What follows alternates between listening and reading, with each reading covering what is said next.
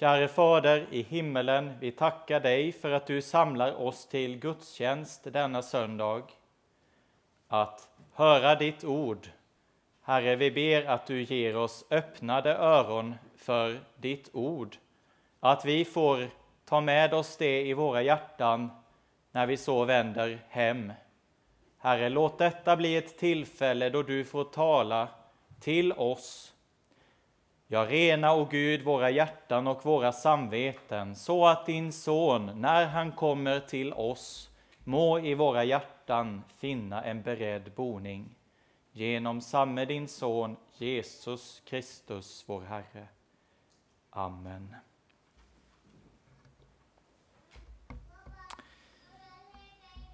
I dagens skriftetal ska vi stanna inför två stycken uttryck från dagens evangelium.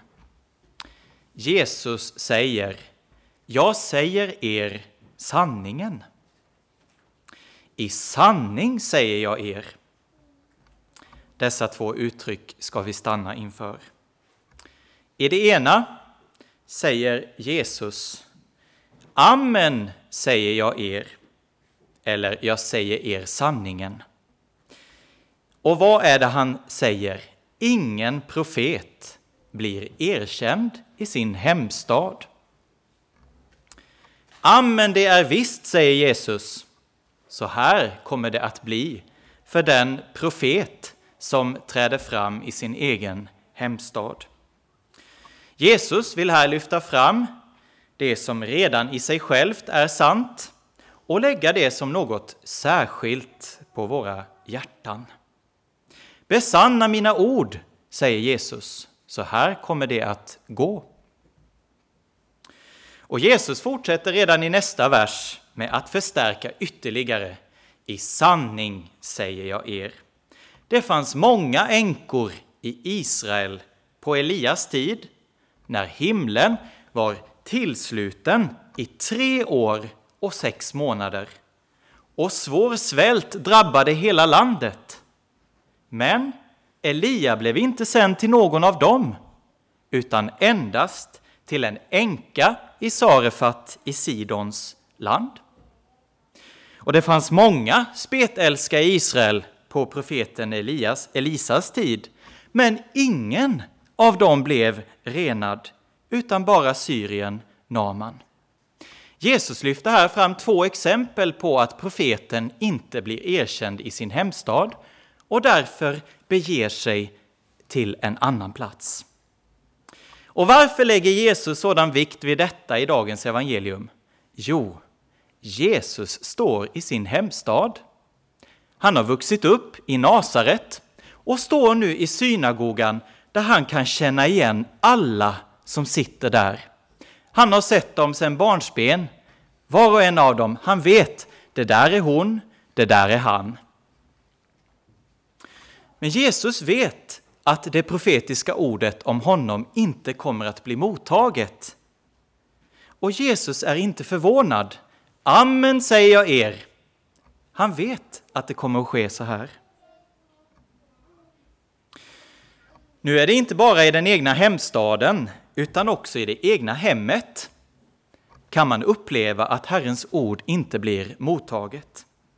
Mika, profeten Mika i Gamla testamentet talar om att var och en får sina egna till fiender. Så kan det gå i det egna hemmet. Men jag, fortsätter Mika, jag skall skåda efter Herren. Jag ska hoppas på min frälsnings Gud. Vi hör att inte ens Jesu bröder trodde på honom. Alltså inte ens hans bröder som träffade honom och hade vuxit upp tillsammans med Jesus trodde på honom. Så kan det vara. Men i allt, all fiendskap som mötte Jesus så skådade Jesus efter sin fader och hoppades på sin frälsnings Gud. Kära Guds barn, är detta din erfarenhet i möte med motstånd, när människor inte vill ta emot Guds ord? Eller saknas detta, men jag ska skåda efter Herren mitt i allt detta som motstånd. Skriftens klara budskap är att det ord som inte blir mottaget leder till dom. Jesus säger, den som förkastar mig och inte tar emot mina ord, han har en domare över sig. Nämligen det ord som jag har talat ska döma honom på den yttersta dagen. Alltså, det ord som inte blir mottaget blir istället en domare över mig. En ödesmättad vers från Jesu mun. Men den föregås av en lika ljuv vers om evangelium. Jesus säger Jag har inte kommit för att döma världen, utan för att frälsa världen. Det är en vers som är värd att på allt sätt tas emot. Jesus, du har kommit för att frälsa mig som är så bortvänd. Och på samma sätt var det i Nasarets synagoga som vi kommer att höra i dagens evangelium. Där var domens ord över ett folk som inte ville ta emot. Men innan det ordet så hade Jesus talat det allra ljuvaste evangelium. Och det är bara evangeliet om vem Jesus är som kan frälsa oss. Det är bara det ordet om honom. Han har kommit för att frälsa den som stod honom emot. Vi vet att i vår egen natur finns mycket förakt för Gud. Om vi inte vet det så kan vi läsa det i skriften. Den talar till oss att köttets sinne är fiendskap mot Gud. Så är det. Och vi är inte annorlunda än de som satt där i Jesu hemstad Nasaret den dagen. Vi bär på samma natur alla. Också vi kan riskera att inte ta emot den profet, den som kommer med Herrens ord till oss. Och vi kan hitta på många ursäkter för det, precis som de gjorde i Nasaret. Från en sådan natur måste vi frälsas. Och därför är vi samlade för att höra ordet om syndernas förlåtelse. Ja, att tala på Guds uppdrag i trakter där man har haft sitt hem eller bor. Det säger alltså Jesus att det kommer inte väcka något erkännande. Därför var det kanske med en viss tvekan som jag tackade ja till att bli präst här i mina hemtrakter. Nu är jag inte i Växjö just, där jag kommer ifrån, men ganska nära. För Jesus har sagt, ingen profet blir erkänd i sin hemstad. Ska jag då tacka ja till ett uppdrag som ligger i mina hemtrakter? Jag ska i alla fall vara förberedd på att, att ordet kanske inte blir mottaget. Utan jag kan enligt Jesu ord anta motsatsen. Istället för erkännande kan jag möta förakt, Istället för att människor lyssnar så kan jag mötas av en axelryckning. Det är det som Jesus säger. Det har berättats om ett barn som blev tillsagd av sina föräldrar och vi har ju många barn här idag. Har ni någon gång blivit tillsagda av era föräldrar? Gör inte så. Det, det tror jag ni alla barn känner till. Eh, nu berättas det om ett barn i en kristen församling som blev tillsagd av sina föräldrar. Och när barnet blev tillsagd så svarade barnet så här. Jag lyder inte dig pappa, jag lyder Gud. Det lät väl fromt och fint, eller hur? Väldigt fromt. Jag lyder ju Gud pappa, inte dig. Men då sa föräldern så här. Men om Gud har sagt att du ska lyda och älska dina föräldrar, vad gör du då? Och då svarade barnet, då lyder jag inte i alla fall. Så så var det med den fromheten. Vi ska alltså inte förakta ett Herrens sändebud oavsett vem det är vi har framför oss. Vi ska inte fastna kring vem det är som talar Guds ord till oss. Och vi, behöver, vi ska inte försöka finna ursäkter för att inte behöva lyssna som man gjorde i Nasarets synagoga. När, nämligen när Guds ord blir talat till oss. Och framförallt behöver vi ta vara på evangeliet som blir förkunnat just för oss som är sådana till naturen att vi inte vill lyssna. Bortvända människor fångna i uppror och förakt, det är det sådana som Jesus talar till. Hör hur Jesus talar i dagens evangelium. Herren har smort mig till att predika glädjens budskap för de fattiga. Han har sänt mig för att ropa ut frihet för alla som är fångna, för att ge dem betryckta frihet. Och när Jesus har läst det här skriftstället och slår ihop boken så säger han idag har det här skriftordet gått i uppfyllelse. Det vill säga, idag är jag här för att ropa ut frihet för er. Idag är Jesus här i vår gudstjänst när vi samlas två eller tre i hans namn. Han är här för att predika glädjens budskap för de fattiga. Är du här som är fattig i dig själv inför Gud, som saknar så mycket inför honom, av en villig och följsam ande? Jesus är här för att ropa ut frihet för dig. Dina synder är dig förlåtna och du är fri från den natur som du känner av. För dig som är fången i din synd, Jesus är här. Han ger den betryckte frihet. Och vad är det för en frihet? Jo, det är friheten i kraft av att han har frambragt sig själv som ett fullkomligt offer för alla dina synder. Se Guds lam som vi sjunger i gudstjänstens liturgi, som tar bort världens synd. Se Kristi kropp för dig utgiven, Kristi blod för dig utgjutet. Det var alltså för dig, fångne, som Jesus kom. Och det är ett ord att lita på och värt att på allt sätt tas emot. Jesus säger dig sanningen. I sanning, det var dig syndare som Kristus Jesus kom för att frälsa.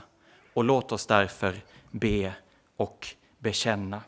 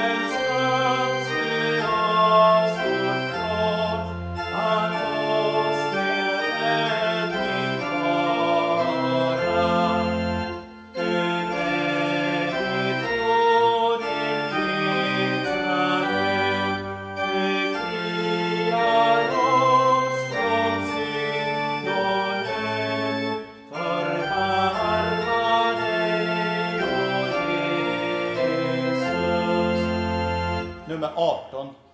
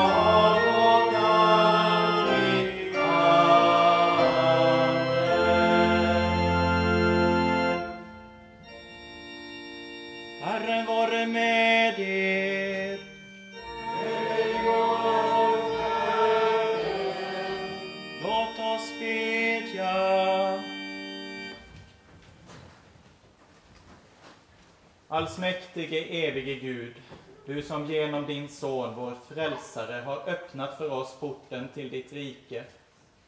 Vi ber dig, förlåt att vi ofta försummat den nåd som sökte oss. Och bevara oss för att i falsk säkerhet uppskjuta omvändelsen och insomna i synd. Väck oss med din heliga Ande till heligt allvar, så att vi förstår när du sänder oss bud och ta vara på den stund då du söker oss. Ge oss nåd att våga allt på ditt ord och i fast tro på ditt löfte komma till dig, så att vi också en gång med alla dina trogna får gå in genom portarna till din heliga stad. Amen. Vi lyssnar till denna dags heliga läsningar på tionde söndag efter trefaldighet och temat är förspillda tillfällen. Och gammaltestamentliga läsningen är som profeten Jesaja och vi, vi står upp för att lyssna till det. Nu vill jag sjunga om min älskade, min älskades sång, om hans vingård.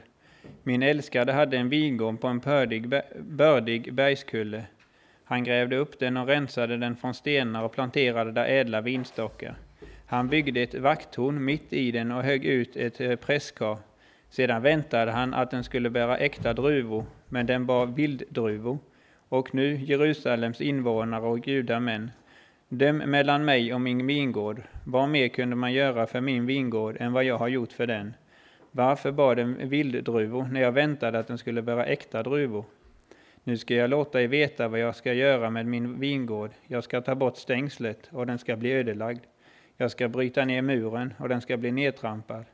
Jag ska ödelägga den, ingen ska beskära den eller gräva i den, men tistel och törne ska växa upp och jag ska befalla molnen att inte låta det regna på den. Herren Sebaos vingård är Israels hus och judafolk hans älsklingsplantering. Han väntade laglydnad, men fann blodiga lagbrott. Han väntade rättfärdighet, men fann skriande orättfärdighet. Vi lyssnar också till dagens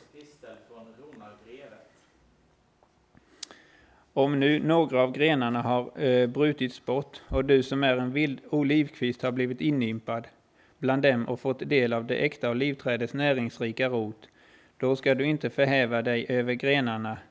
Om du förhäver dig ska du veta att det inte är du som bär roten utan roten som bär dig. Nu invänder du kanske, grenarna bröts bort för att jag skulle ympas in. Det stämmer, de bröts bort på grund av otron, men du är kvar genom tron. Var inte högmodig utan bäva, för om Gud inte skonade de naturliga grenarna ska han inte heller skona dig. Se här Guds godhet och stränghet, stränghet mot dem som föll, Guds godhet mot dig om du blir kvar i hans godhet. Annars blir också du bortskuren, men även de andra kommer att ympas in ifall de inte blir kvar i sin otro. För Gud har makt att ympa in dem igen. För om du blir bortskuren från vildoliven som du av naturen tillhörde, och mot naturen inympad i ett äkta olivträd, hur mycket lättare ska då inte de naturliga grenarna ympas in i sitt eget olivträd? Så lyder Herrens ord.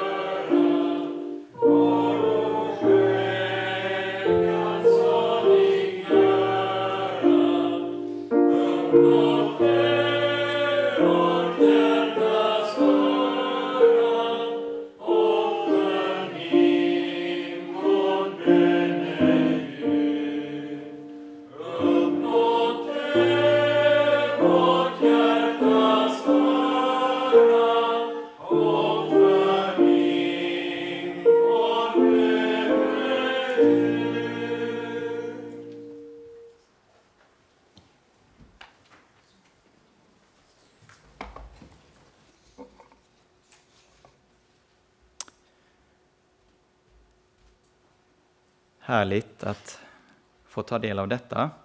tackar vi för. Låt oss nu be.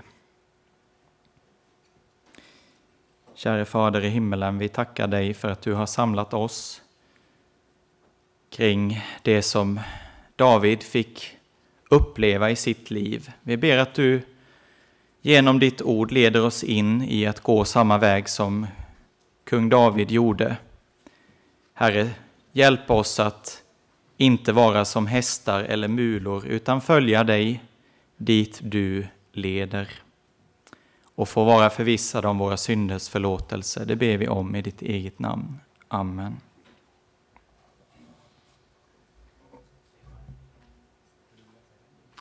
Ja, tack.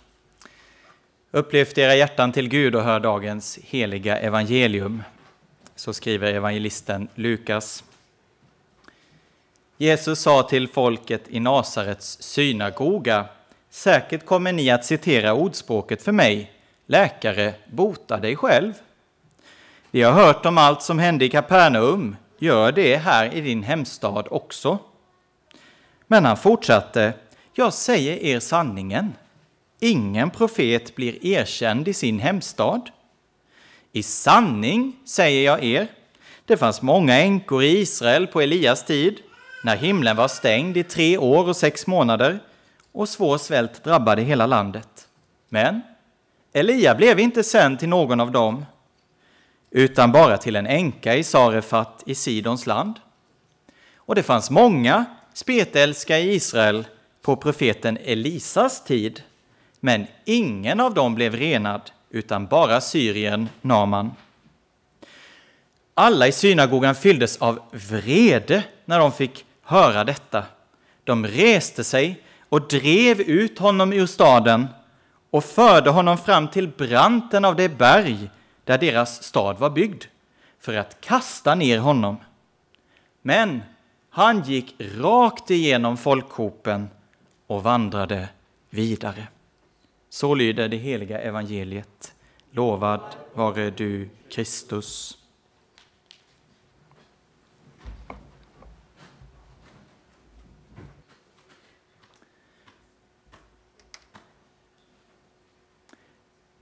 Här ser vi nu på skärmen eh, Saltaren 32, där vi hämtar dagens predikotext, som alltså är Saltarsalmen för dagen.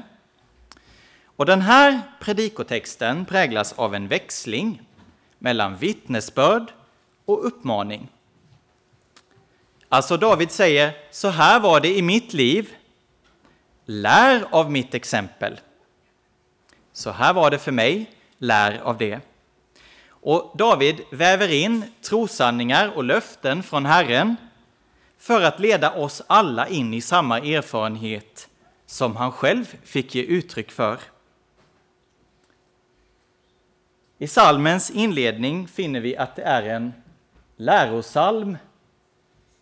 Och jag vet inte riktigt vad det här är för översättning, men eh, här står det vishetssalm. Men det står alltså en lärosalm. Här finns något att lära. En angelägen lärdom som David vill ge oss, den heliga Ande vill ge oss genom Davids mun. Herren talar till oss på flera sätt i sitt ord. Ibland genom ett personligt vittnesbörd från någon i Guds folk som blir till lärdom för oss alla och ibland genom en direkt uppmaning där Herren vill leda oss in på sina vägar.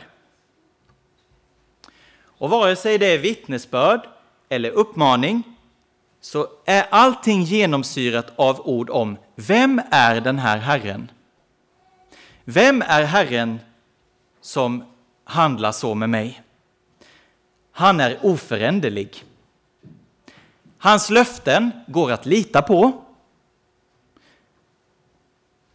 Och tänk att Herren är precis likadan i vår tid som han var på Davids tid. Han har inte ändrat sig. Han är densamme. Faktiskt säger Gud i Jesaja bok, ända till er, till er ålderdom är jag densamme, tills era hårstrån blir grå är jag densamme, säger han. Så ända tills du blir gammal så kan du veta att Gud är precis på samma sätt genom hela mitt liv. Han förändras inte. Ja, Jesus Kristus är densamme igår och idag och i evighet. Vi som Guds församling kan också göra som David gjorde. Han räckte ett ord som blev till lärdom för oss. Det kan vi också göra. Räcka varandra ett ord. Något vi själva lever av. Ett ord om vem Herren är. Och vad det innebär att höra honom till. Räck ordet om honom som är densamme igår och idag och i evighet. Det kan vi få göra i Guds församling. Och det är en angelägenhet som skriften själv ger uttryck för. Att vi ska göra så. Låt Kristi ord bo rikligt ibland er med all sin vishet, sägs det i Efesierbrevet. Låt Kristi ord bo. Och hur ska då Guds ord bo hos oss? Jo, det säger Efesierbrevet. Undervisa och förmana varandra genom salmer en psalm av David till exempel. Räck ett ord från skriften till din medkristne och Guds ord kan ta boning i våra hjärtan. Här finns både undervisning och förmaning att hämta. Och den har tillämpning rakt in i den kristna församlingen. Jag kan lova att det här som David skriver om har en tillämpning rakt in i den kristna församlingen. För Gud är densamme. Och det här är en vishet som vi inte kan vara utan. Denna vishetssalm, en lärosalm. David säger längre fram i saltaren i den samma salmen, var inte utan förstånd. Och det får jag säga också till er, var inte utan förstånd. Lär av den här salmen. Ja, vilken skada är det inte när Guds folk försummar att ta lärdom av det som skriften vill peka på. Och därför heter ju också den här söndagen i kyrkoåret Förspillda tillfällen. Nej, låt oss lära av lärosalmen. Vad är det då vi ska lära oss? Vad är det första som David vill att vi ska lära oss? Jo, det handlar om olika uttryck för synd som vi behöver vara medvetna om. David hade fått se synden är på riktigt. Salmen inleds med hela tre hebreiska ord som alla är olika, men i vår översättning så, så översätts de inte olika. Vi ser här först brott, synd och synd. Men det är alltså tre olika hebreiska ord som beskriver detta. Hur synden kan liksom ta olika gestalter i våra liv. Peter Fjellstedt skriver om den här inledningen. Här vid är tydligen förutsatt att varje människa är en syndare. Jag vet att varje människa här inne är en syndare. Och att den syndaren då är olycklig som har sina synder i behåll. För det är ju det som David säger. Salig är den som har fått sin överträdelse förlåten. Men det betyder ju också att den människa som inte har fått sin överträdelse förlåten är ju osalig. Det är den totala olyckan att ha sina synder i behåll. Men här, säger David, här har ett saligt möte skett mellan överträdelsen och förlåtelsen. De har mötts. Och nu är David salig. Tänk vilken lycka för David att få skriva ner de här orden. Salig är den som har fått sin överträdelse förlåten. Och tänk när han skrev det, då visste han. Min överträdelse är förlåten. Och nu ska jag skriva det här till andra som ska läsa detta och ta lärdom av det här. Vilken glädje för David att skriva ner detta. Min överträdelse är förlåten, jag vet det. Och då lär vi oss att verklig lycka i livet, det har att göra med hur det står till med mina synder. Hur står det till med mina synder?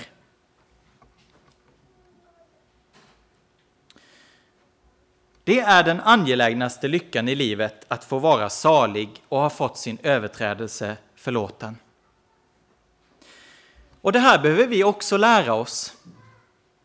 För det är så mycket annat som vill fånga vår uppmärksamhet i livet. Och göra det här enda som David pekar på, den enda stora lyckan, till en bisak bland många andra. Det är så. Guds ord visar på ett som är nödvändigt.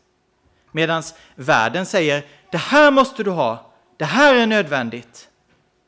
Men jag vet att det är bara det här som David säger som är det absolut viktigaste i livet. Och då är ju frågan till oss som Guds församling, räknar vi det här som är det enda nödvändiga, som att det är det enda nödvändiga som vi behöver? Det här att få ha sin överträdelse förlåten. Eller kan det vara så att också vi som Guds folk, att det har liksom fallit ner ett dunkel för våra ögon så att vi inte riktigt ser det som är viktigt i livet. Också detta får vi uppenbara för Herren. Han är densamme och vi kan finna honom idag, säger David. Han är att finna. Därför ska alla fromma be till dig, säger David. På grund av detta så, så ska alla fromma be till dig eftersom du är sådan.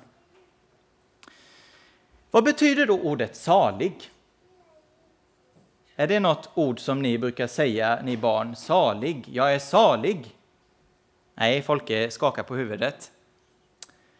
Eh, salig, det betyder att man är lycklig på ett väldigt eh, fantastiskt lyckligt sätt. Eh, och att man är under välsignelse. Guds välsignelse, det är salig. Och då blir ju motsatsen när man inte är salig. Då är man i djupaste mening olycklig och står under Guds förbannelse. Så det är liksom två tillstånd som är totalt olika från varandra. Förbannelsen, det är en följdriktig verkan av att inte lyda Herrens röst och hålla fast vid och följa alla hans bud. Femte Mosebok. Det visste David. Och vet ni vad han mer visste? Jag har inte hållit fast vid alla Herrens bud. Det betyder ju att jag är osalig i mig själv. Det handlar om vad Gud själv har talat och uppenbarat om sin heliga vilja. Och när Gud talar till mig om vad han vill, då kan det bli uppenbart att jag har ju inte gjort det här som Gud sa att jag skulle göra. Jag är inte sådan som Gud säger att jag ska vara. Och så kan en rad olika avvikelser och syndatillstånd bli uppenbara för mig och jag ser, oj! Och så blev det till slut med David. Och han ville inte veta av det först, han, han försökte dölja det. Han säger att han, han, han dolde det här, han ville inte, inte ta fram det här synden. Men så kom det en profet till David och sa, vet du vad David? Du är den här mannen som är så obarmhärtig.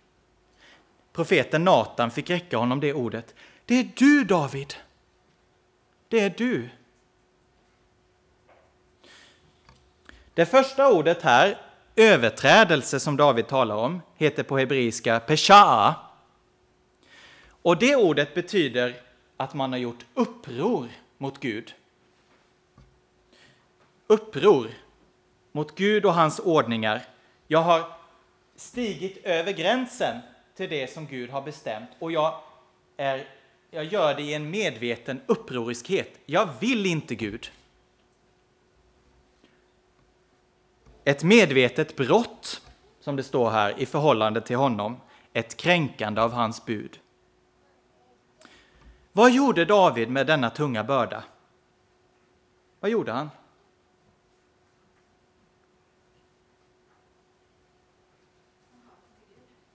Precis, han gav den, han, han bekände.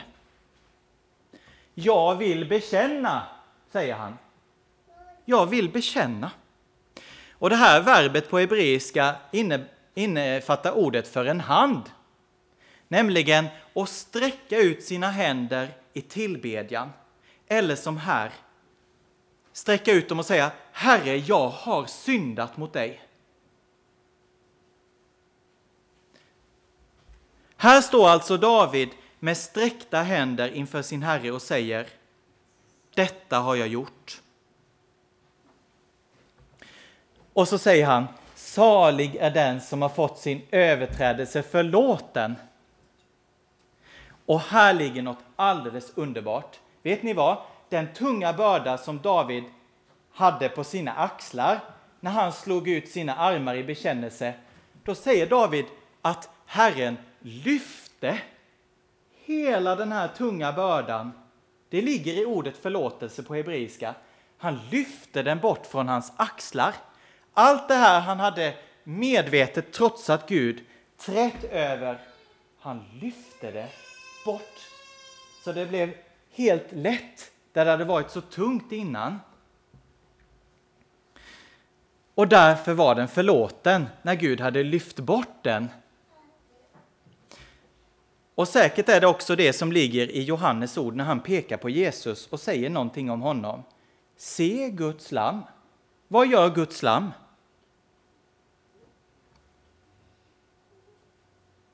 bär bort världens synd, säger eh, döparen Johannes.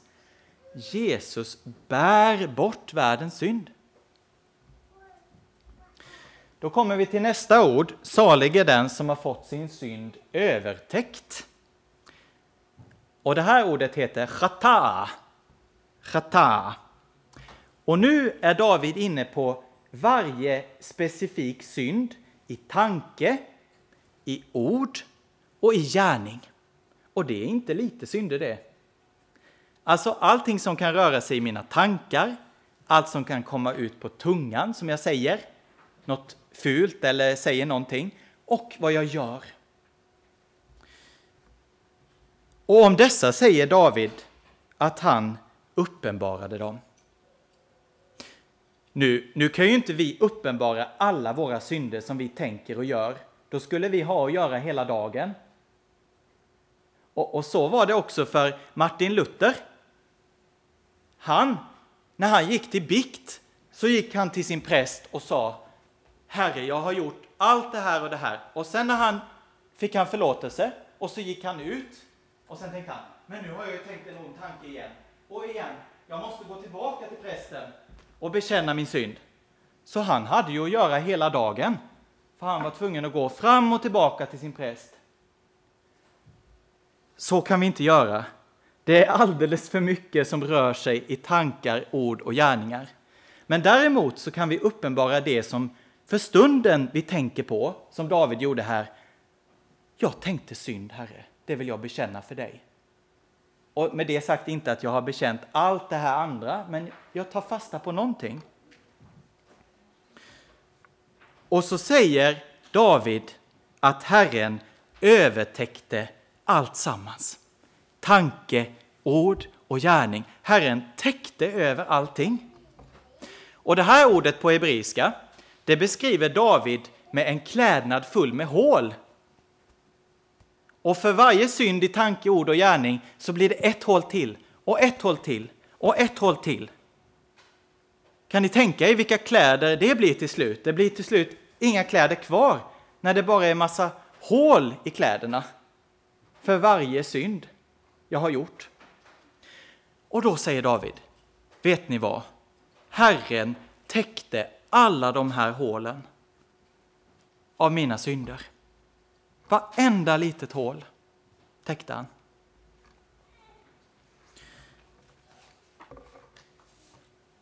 Han dolde alla hans synder. Tänk allt David hade tänkt, sagt och gjort. Det var dolt. Herren dolde det. Vi kan tänka på den förlorade sonen som kom hem. Far, jag har syndat mot himlen och inför dig. Vad gjorde pappan när, när sonen kom? Är det någon som kommer ihåg det? Vad, vad, vad pappan gjorde när sonen kom?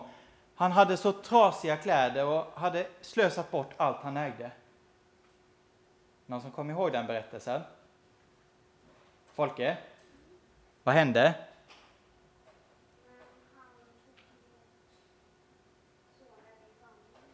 Han tog honom i famnen och vad gjorde han sen?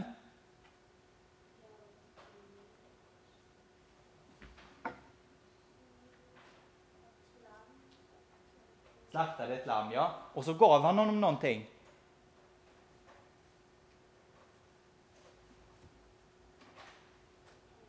Kläder. Alltså när sonen kom hem och sa jag har syndat far. Så tog fadern en klädnad och täckte hela sonen med den. Och detta säger alltså David att Gud har gjort med alla hans hål. Då kommer vi till det sista ordet. Salig är den människa som Herren inte tillräknar synd. Och nu blir det riktigt allvarligt, kära vänner. För det här är ett hebreiskt ord som heter awon och det handlar om någonting som vi aldrig kan få bukt med överhuvudtaget. Vad kan det vara som vi aldrig kan, liksom, det går inte att göra något åt det.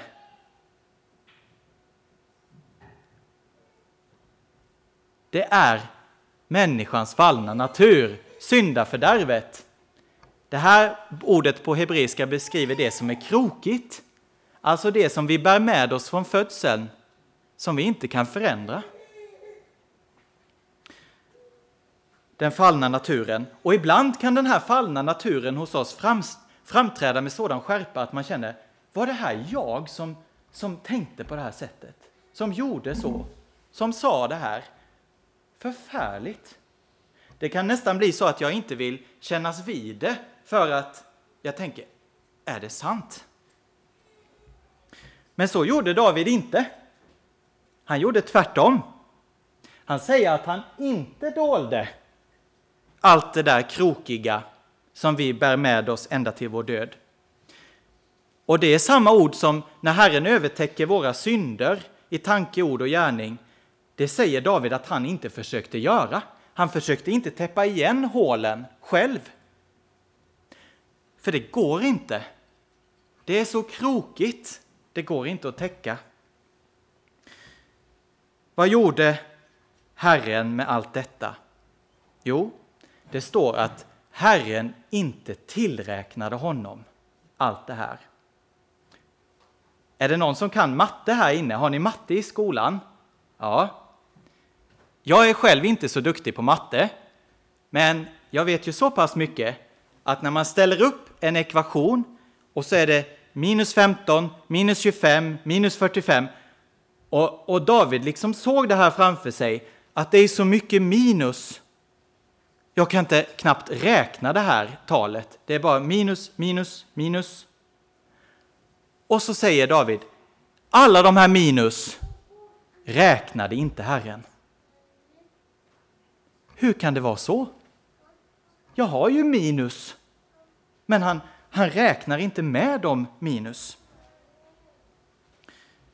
Jo, den här salmen lär oss alltså att allt hos oss, medvetna brott, specifika synder, vår fallna natur, allt kan få vara under förlåtelsen, bortlyft, övertäckt och inte tillräknat.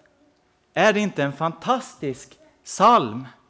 Tänk vilken frimodighet inför Herren att veta att allt det här räknar inte Herren med och han täcker över det hela. Om vi bekänner våra synder är Gud trofast och rättfärdig så att han förlåter oss våra synder och renar oss från all orättfärdighet. Och varför? Jo, därför att Jesu, Guds sons blod, renar oss från vilken synd då? All synd. Varje form för synd, hur den än ser ut. Jesu blod renar. Och David säger att Herren förlät honom hans synds missgärning och här har han kombinerat två syndord. Hans synds förvändhet och säger att Herren har lyft allt detta ifrån honom. Lyft bort ifrån mig. Halleluja, jag är salig, säger David. Tänk att Gud har kunnat lyfta allt det här ifrån mig. Och det är bakgrunden till det som David vill lära oss i dagens psalm genom vittnesbörd och uppmaning. På grund av att det finns en total förlåtelse för alla synder, för allt, så ska alla fromma be till dig medan du är att finna. Gud är att finna. David drar en slutsats. Be till Herren.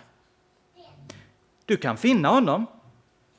Han vill förlåta, han vill täcka över och han vill inte tillräkna dig din synd. Och därför säger David att han är omgiven av frälsningens jubel. Eh, vers 7. Du omger mig med frälsningens jubel. När Gud har fått lyfta bort allt det här så är han så jublande glad. Tänk, jag får vara salig.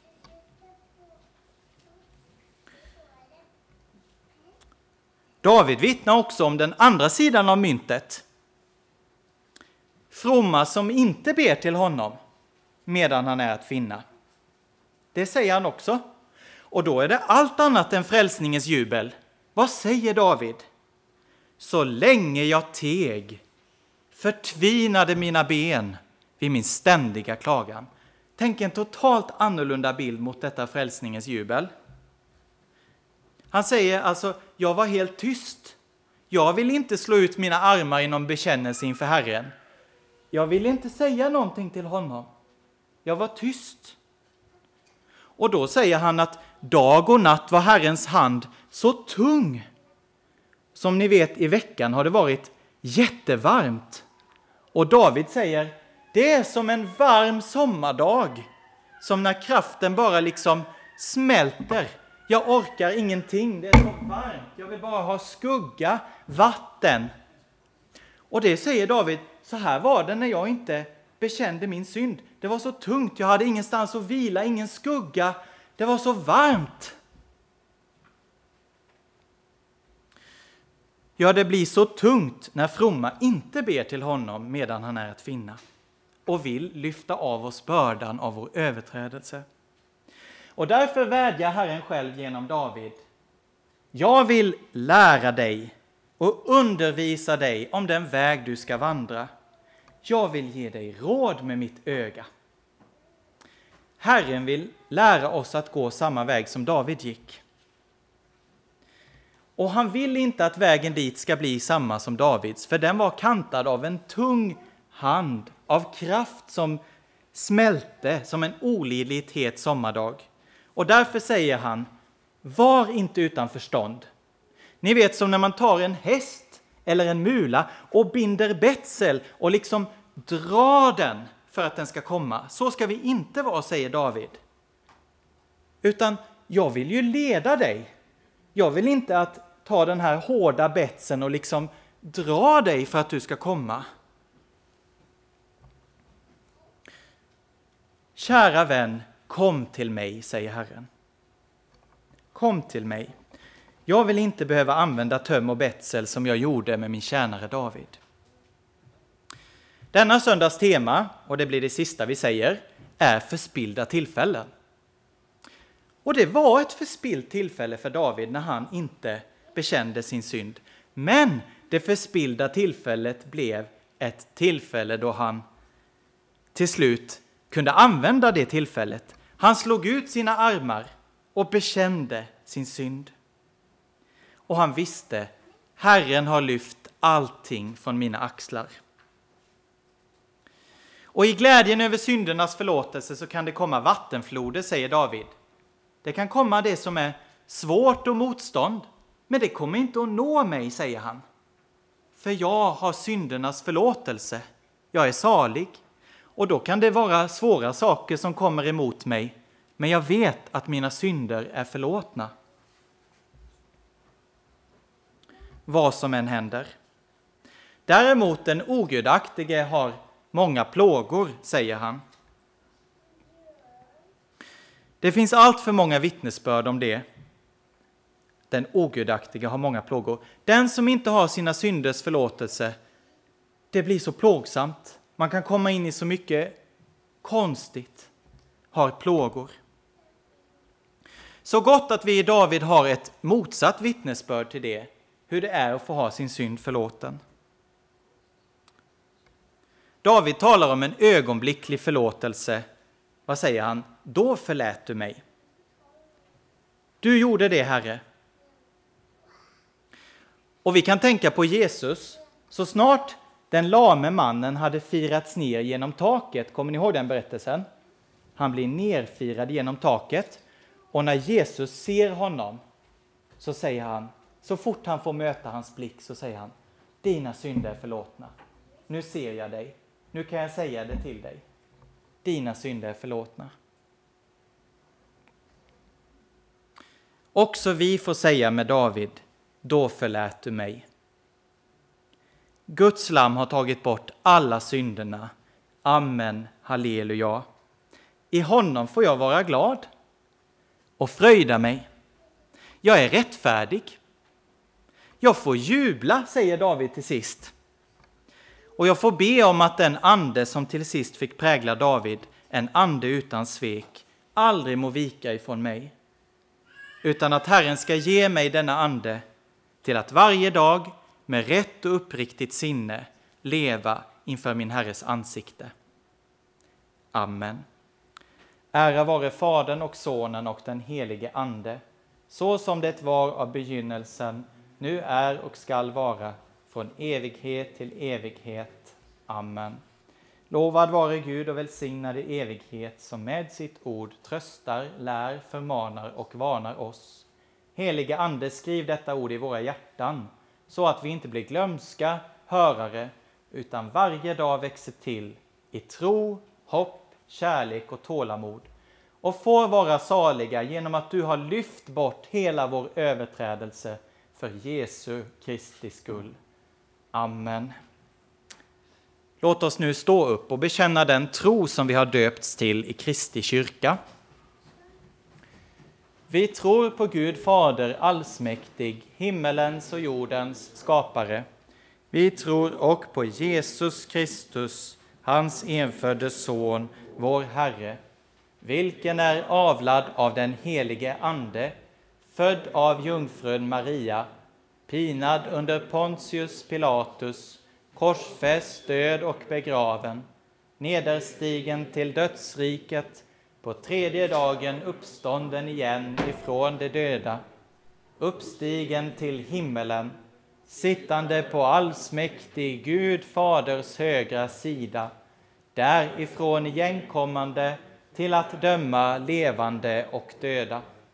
Vi tror och på den helige Ande, en helig allmännelig kyrka, det heliga samfund, syndernas förlåtelse, det dödas uppståndelse och ett evigt liv.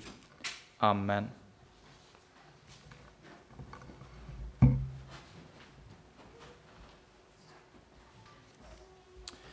Några pålysningar. Nästa söndag firas här högmässa klockan 10. Märk tiden något annorlunda, klockan 10 på förmiddagen. Vilket vi gläder oss åt, Eh, att äntligen få fira på förmiddag. Eh, och eh, den leds av undertecknad. Jag vill också påminna om att vi kommer att starta upp någonting som heter mans och kvinnogrupp här i församlingen. Där den ena veckan så kommer mannen i familjen om det finns äktenskap och sådär. Och den andra veckan så kommer kvinnan, så kan man byta av varandra lite, är tanken. Och vi samlas då till, till bön och samtal kring Guds ord. Eh, och det är alltså två, två kvällar i månaden. Och man kan skriva upp sig på ett papper där nere, det är en onsdagskväll klockan 18. Eh, så, så kommer vi att höra av oss för de som är intresserade. I nuläget är det bara två uppskrivna och inga kvinnor. Så eh, jag får väl uppmuntra er kvinnor att skriva på. Eh, det är ju fint att kunna samlas och, och samtala och uppbygga och göra så här som David gjorde, att man räcker Guds ord till varandra. Eh, jag vill också påminna om att eh, vi firar nattvard idag och då vill jag påminna om att vad vi bekänner om det här som vi tar emot. Vi bekänner alltså att det inte bara är bröd, utan att det är Kristi sanna kropp. Och vi bekänner om vinet att det inte bara är vin, utan Kristi sanna blod. Det är på riktigt. Det är Kristi kropp och det är Kristi blod till mina synders förlåtelse. Och för dig som har denna bekännelse så är du hjärtligt välkommen att fira nattvard. Och har, ni, har man några frågor om den här nattvardsordningen så går det bra att kontakta eh, undertecknad eller vår kyrkoherde. Då sjunger vi salmen efter predikan som kommer att komma upp här på skärmen. Och kollekten går till Open Doors, tack så mycket, som alltså är en organisation som hjälper förföljda kristna eh, som, som går in i de länder där kristna förföljs för sin tro vi hörde ju i dagens evangelium om, om hur Jesus inte blev mottagen i sin hemstad. Och så kan det också vara för kristna i andra länder, att de blir bortskjutna av familjer och vänner. Och det stöder Open Doors, så därför vill vi eh, med glädje anbefalla den kollekten idag. Eh, och nu finns det också dessutom eh, kollekte eh, eh, Eh, swishnummer om man vill ha hjälp så finns det på salmens insi psalmbokens insida. Eh, eh, och det finns ju också på skärmen här. Då sjunger vi sången som kommer upp på skärmen.